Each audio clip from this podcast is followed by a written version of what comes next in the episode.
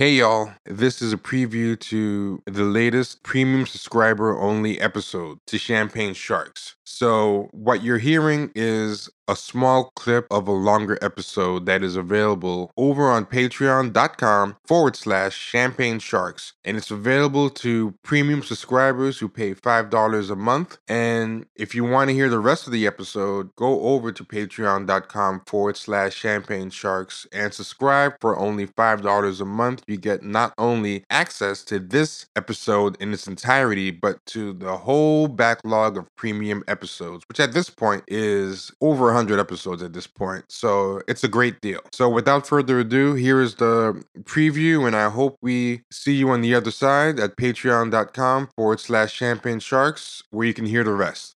One thing I find interesting about uh Chapo, right, is when I listen to Chapo, I just I just like learning about the politics and like the leftism and stuff. But one of the things I found interesting was like I'm like it's such a weird thing to be a fan of media and a fan of New York and DC media particularly. And when I listened to Chapo, I was like, when you actually like think about it, it's like it's a really weird and interesting th- thing to be a fan of. But you guys have made it like less weird to the point where I think you guys have gone from catering to like a small niche. Like I had to look up stuff a lot to find out who you guys were talking about and what this person's history was that you know like i didn't know ezra klein was a blogger he was a blogger right Oh yeah. yeah, yeah. Him and Yglesias were like the Ur bloggers. They were they invented they they. I read I read both of them. Oh god, Panda. Yeah, Panda I didn't know that. I didn't know they were read that bloggers. shit, and I read Yglesias's blog too. I never damn it. understood how it is that Yglesias ended up becoming like Mr. Economics. That wasn't that wasn't his. He's uh, been like, he's had like seven fucking specialties in his career. He's such see, a see, fraud. This conversation you guys are having is exactly what I'm talking about. Like, like to me, they came fully formed in the Twitter era as establishment uh, writers. So, like, what you're talking about is fascinating to No, me. you I started following Yglesias back before he was even like with the Atlantic. Like he was just like blogging about pretty much anything and everything, and I think he kind of found the niche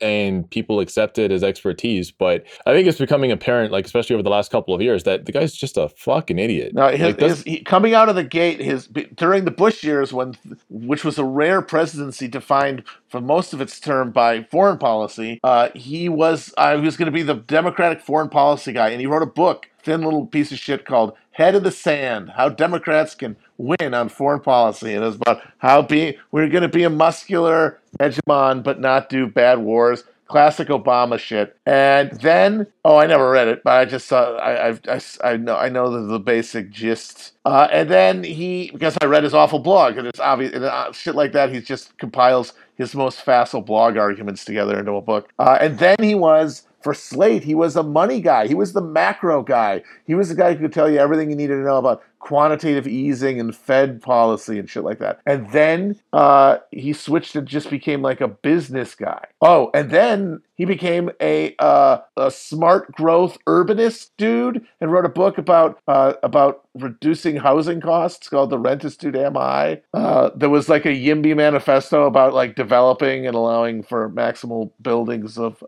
Uh, of new development in order to to bring down housing so- prices, even though that never works and it just gets more expensive because it's a it's the only safe investment in the world. At least it was, and so it was the sink for basically all the money in the world that anybody wanted to hide anywhere. So the, every new tower you put up is just immediately going to get bought up as as uh, an investment for some oligarch or global ketamine dealer. Um, you know who else too? Um, Megan is someone that. Uh, but Megan McArdle actually knew she was a blogger. But like, actually, uh, Ta-Nehisi Coates was a blogger too, right? Uh, yes, yeah, for the Atlantic. Yeah, but I think he might have even had like, his own personal blog before the Atlantic. I think the Atlantic picked him up. Yeah, yeah, yeah. He, I think he was beforehand too. I don't remember that. I I, I saw him. I, I think I may vaguely remember him from before he was at the Atlantic. Yeah, so I think like uh, blogging was kind of the minors where they started like drafting people for the big leagues, and I didn't know that till I listened to um, uh, Chapo and started seeing everybody's like like so to say origin story and what i kind of liken it to and i want to know what your thoughts about this are is like things like superhero movies or marvel movies went from making these movies to cater to like a handful fans of a cottage industry to actually creating like i think marvel movies have created more fans than they've actually um originally started like, like catering to like i think now it's like they're billion dollar movies and everybody has a passing understanding of who the Avengers are and who's on it and what Captain America's uh, secret identity is. And I think to a degree, uh, Chapo has done that. Like you guys were for guys like you two, were people who kind of were in like the blog trenches and know who all these media and New York and DC personalities are. And that was kind of a diehard, slightly obscure hobby, the way comic book fandom is. And now you guys have made it like a very mainstream hobby. I, I feel like the kind of person who you know, discovered like superhero comics like after the Avengers hit. You know, like yeah, uh, I got the new issue of Douthat. no, actually, you know, I hadn't thought of that before. Before uh, you before you brought it up, but I, I, you're right, and it's actually very depressing now that I think about it. That oh, that I, I gave people that. I gave people the idea that that's a good use of time to think about these nitwits. Uh, oh boy, now now I'm having now I'm having another crisis. Thanks. Oh boy. Oh man, I, I, I aim but, to please. But you're 100 percent right. We have done that. Oh geez, I just hope. Oh, I hope the damage hasn't been too severe. Yeah, when I heard you guys podcast, like I enjoyed it. I thought it was very funny, but I'm like, there's only 300 people on earth this is going to appeal to because it's so inside baseball. But it didn't occur to me the same way like with comic book movies you can create if you make it look uh, fun enough you can actually create your own uh, base. And now i think now not only do you guys like have a huge fan base that you know i think to a degree like you've you've created this you spread this like uh formerly niche thing into a, a, mainstream thing to be interested in. Like so many people know the ins and outs of all these uh media people now. I i, I think like not only have you uh created it but it's like it's you have people rushing into the space now. Now there's so many people. It, it, went from something that I thought this this can't even have enough of an audience to support one podcast to something where there's an actual podcast uh, universe. Yes, yes. There's an extended universe of pundits. Oh man, I now I'm imagining a series of films based on these people. uh, I thought I thought, oh boy, now I'm getting sick. Oh man, I'm feeling I'm nauseous. Sorry. No, I mean, if there's any social good that comes out of that, it's uh, it's if there's one one thing that I can point to uh, that a good has come out of this, it's being able to look some of these people in their dead-eyed fucking faces and just tell them they don't know anything. Like you, like up until uh, I would say 2016. It was it was pretty it was pretty solid like lock uh, until 2016 of the pundit class on the court of popular opinion. So even even uh, Matt Yglesias would just be able to make these pronouncements and people would just swallow it. They would just accept it. You know, Megan McArdle would say things and you'd just be pissed off at what she said, but really, what was there to counteract what she said? And now I think I think I mean, granted, you might have an argument for whether the coarsening of the discourse is a good thing or not, but people are now willing to just say shut the fuck up to a Megan McArdle, or or just you know what I mean, like or when like when uh, uh, Ezra Klein has just some some dumbass shitty take, or uh, you know uh, Pod Save John has some like uh, you know some sort of sort of like pronouncement that tries to get to like the uh, the goodness at the core of America that's been wallpapered over by the age of Trump, just to say, dude, shut up. Like that's that's now a thing. I totally agree. I totally agree. I, th- I, I think it is bigger good than it than it is uh negative negative for sure. Like I think it's probably the, the one good thing about the democratization of um, opinion and feedback is that a lot of times the right target gets hit. You know, even though there are a lot of things I don't like, where there's constant need to score points all the time and people's replies and all that stuff. I I do think there is a good that comes out of it. You know what I'd like to do for the rest of the time here? I don't know how much of this stuff we'll get through, but I just want to bring up random topics that when I was listening to your vlog, because I don't have a lot of the context for this stuff, that I just didn't know what you were talking about, or I want you to expand on. You know, uh, so um, one thing is now I didn't read this either, so I, I don't know if Andre read it, but he talked about the sixteen nineteen project, and and I was curious because because you, you brought that up in passing, and uh, one thing, and you were saying if it if it's meant to say this, it's one thing, but if it's meant to say another, it's something else, but I couldn't quite parse what. Well, it's it's say. difficult for me because people wanted my opinion on it, especially after the whole Hannah Jones thing with the Biden uh, "you ain't black" moment. Uh, and the thing is, I didn't read it, so I feel kind of unqualified to talk about it. But I know what people were, how people were responding to it, and I saw how what people were arguing about. I and I just wanted to say, it, I, I as far as I know, if, if its pitch is is that is that American capitalism grew out of racism rather than vice versa, then I think that that is not only factually and historically wrong, it's also a bad lesson to take into the, the your contemporary politics because it will make it harder for you to uh, uh, deal with the legacy of that uh, racial capitalism that we have in this country. Uh, but again, that's dependent on what's actually in the thing. I mean, from seeing the uh, the behavior and the statements of people who have worked on it, it certainly seems that's what they're trying to say. But uh, uh, again, I don't know for sure. And that's that's just when people ask that was my response to it. Personally i did not like i i um nikole hannah jones uh one of her uh issues is that she doesn't have a very good class analysis but that's fine because for the purposes of the project that that works. Like if you can uh if you can shunt um all of the criticisms about the negative aspects of America onto racism, and then you structure racism as some sort of primordial force that just you know comes out of nowhere, like it's it's it's just a it's it's a force of nature, and you can't do anything about it. Then you'll always have to deal with it. You can you never really have to address class issues. Like you'll never have to address material issues. But I think one of the problems that the left runs into, like, and it's primarily white people on the left, because like there's plenty of black socialists that come from a different tradition that have this shit down pat. Like they've they've been uh, clear on this for a very long time since the early 1900s, and that is that capitalism itself is a function of racism and racism is a function of capitalism the two reproduce one another so if you like go back to the origin of the uh, of the transatlantic slave trade. And this is something that people want to act like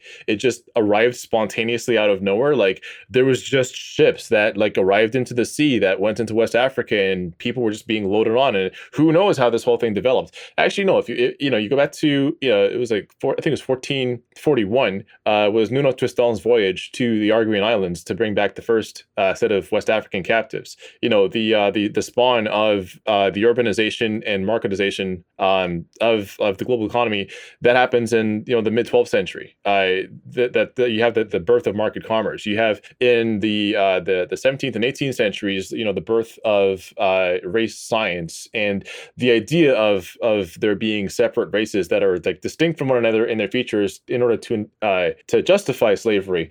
So that's that's not really explored very well in the 1619 project. And I think what Jones does in, in one in uh, the uh, uh, the introductory essay that I absolutely hated was saying that like America, you know, would never was not cracked all it's cracked up to be. Like it promised something and then it just didn't deliver on that. So it says our founding ideals of liberty and equality were false when they were written. Black Americans fought to make them true. Without the struggle, America would have no democracy at all. And it's like that's nice. It it sounds good on paper, but is that that actually true? And the answer is no. There was a a mercantile economy that depended on the uh, the the use of slave labor, uh, there was a birth of capitalism that was highly dependent on that slave labor. You can't really separate race and class issues; they're kind of intertwined to the point where race is itself an indicator for class, and that's never really explored in the 1619 essay. And I think that's one of the issues that I have with um, white people on the left is that that analysis is not arrived at because the history of the Black radical and socialist tradition is not very well known. People aren't reading people like Cedric Robinson. They're not reading, uh, uh, you know, uh, they're not reading Kwame Ture. They're not reading Claudia Jones. They're not reading people that have gotten really into the dirt on this and have provided answers. Even like I said, Kamala Harris's father got into the dirt and provided some very good answers, but people just don't know who they are and don't engage with them. Yeah, I mean, nobody reads anything is the problem. Everyone responds to everyone responds to other people's arguments online, and it is this horrifying madhouse Socratic dialogue between people, all of whom are just, for the most part, making it up as they're typing it. The the number of like deeply politically uh, of, of incendiary tweets that become very that become centers of discourse are not thought about for longer than it took to write them. And if that's the case, all of the subsequent discussion is going to be as shallow and reactive because you're not even responding to a, a considered thought. Um, do you know one thing that I uh, you said, and I might not understand this, but with the 1619, uh, one thing you said, um, I think you were saying something along the lines of that racism arose is like something of the mind, but it came out of like material things. I think you were trying to say something along the lines of that um, racism kind of came about because of um, capitalism, so that, and I could be getting it wrong because you used um, some more Marxist language. Like I, I'm not really good at knowing what the word materialism really means, but I think kind of trying to say like you kind of need to undo the things that caused um, racism to make it. Uh, and like the one thing I kind of struggle with with that is that I feel like that there is a truth to that. I think there's a truth that racism came about because of all these things the one thing that I just don't really buy, and I know a lot left to say, is I don't believe, even if that's why it started, that taking it away is gonna make it go away because I think it's become like a custom or a ritual. And I don't think anyone would claim, and any, I don't think anyone that I would take seriously would claim that it would go away. Uh, I think the argument is that the only way to address it significantly is by attacking the material conditions. Be- And I think one of the main reasons for that is just if you uh, it's the question of all right we have we have racism in this in the culture there's no question. It is fused at this point to the land in the form of the literal uh, the the geography of our urban areas uh, uh, and the leg- legacies of wealth accumulation and and uh, and uh, disparities in you know violence and, and life expectancy. These are all written upon you know the, the everyone in America uh, and, and endured disproportionately by black people. So that is an issue that's a real problem problem that must be addressed. Addressing it to the question, the question is how do you address it at the level of racism as a social phenomenon? What lever can you push? And the only answer I've seen offered is one of culture, of reaffirming anti-racism, insisting the culture reaffirm anti-racist, and that has happened. And the, the, the anti-racist current in popular culture has gotten much more significantly uh, uh, emphatic over the last 30 years. But the actual conditions of black people in this country have Haven't not gotten any better yeah. and in fact have gotten yeah. worse. It's actually yeah. And so that means that there is no way to fix things by attacking things at the level of race as a social phenomenon. It has to be the concrete uh, um, markers of racism that have to be changed. That won't end the, the superstructural response. That won't change uh, hardened racial uh, beliefs, but it will change the degree to which they can impact the lives of people who suffer under them. And over time, that change in relationship will further reduce over time and create, instead of what we have now, which is a negative cycle of, uh, of violence, recrimination, and, uh, and mutual distrust that reifies, uh, uh opposes along a racial dynamic. While, meanwhile, while, while the vast majority of people uh, of, of all races are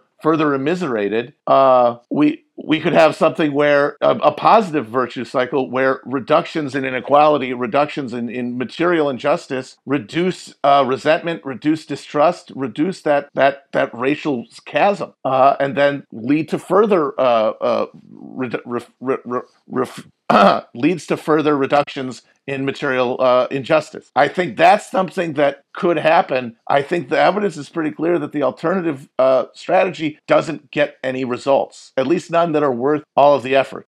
All right, so that was a preview. If you like what you hear and you want to hear the rest of the episode and a hundred more episodes, then by all means go over to patreon.com forward slash champagne sharks. Take care, y'all.